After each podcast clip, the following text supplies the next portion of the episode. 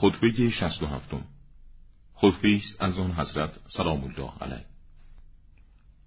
گفتند وقتی اخبار سقیفه پس از رحلت پیامبر اکرم صلوات الله علیه به او رسید فرمود انصار چه گفتند؟ خبر دادند که انصار گفتند امیری از ما و امیری از شما. حضرت فرمود آیا به گروه انصار اینطور استدلال و احتجاج نکردید؟ که پیامبر اکرم صلوات الله علیه وصیت فرموده است که به نیکوکار انصار نیکی شود و از بدکارشان اقماز گردد.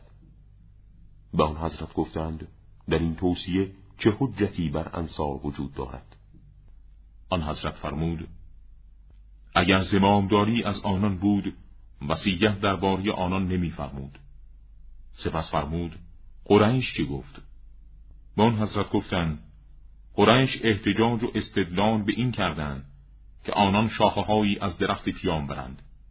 حضرت فرمود به درخت احتجاج کردند و میوه آن را زایه و تباه نمودند.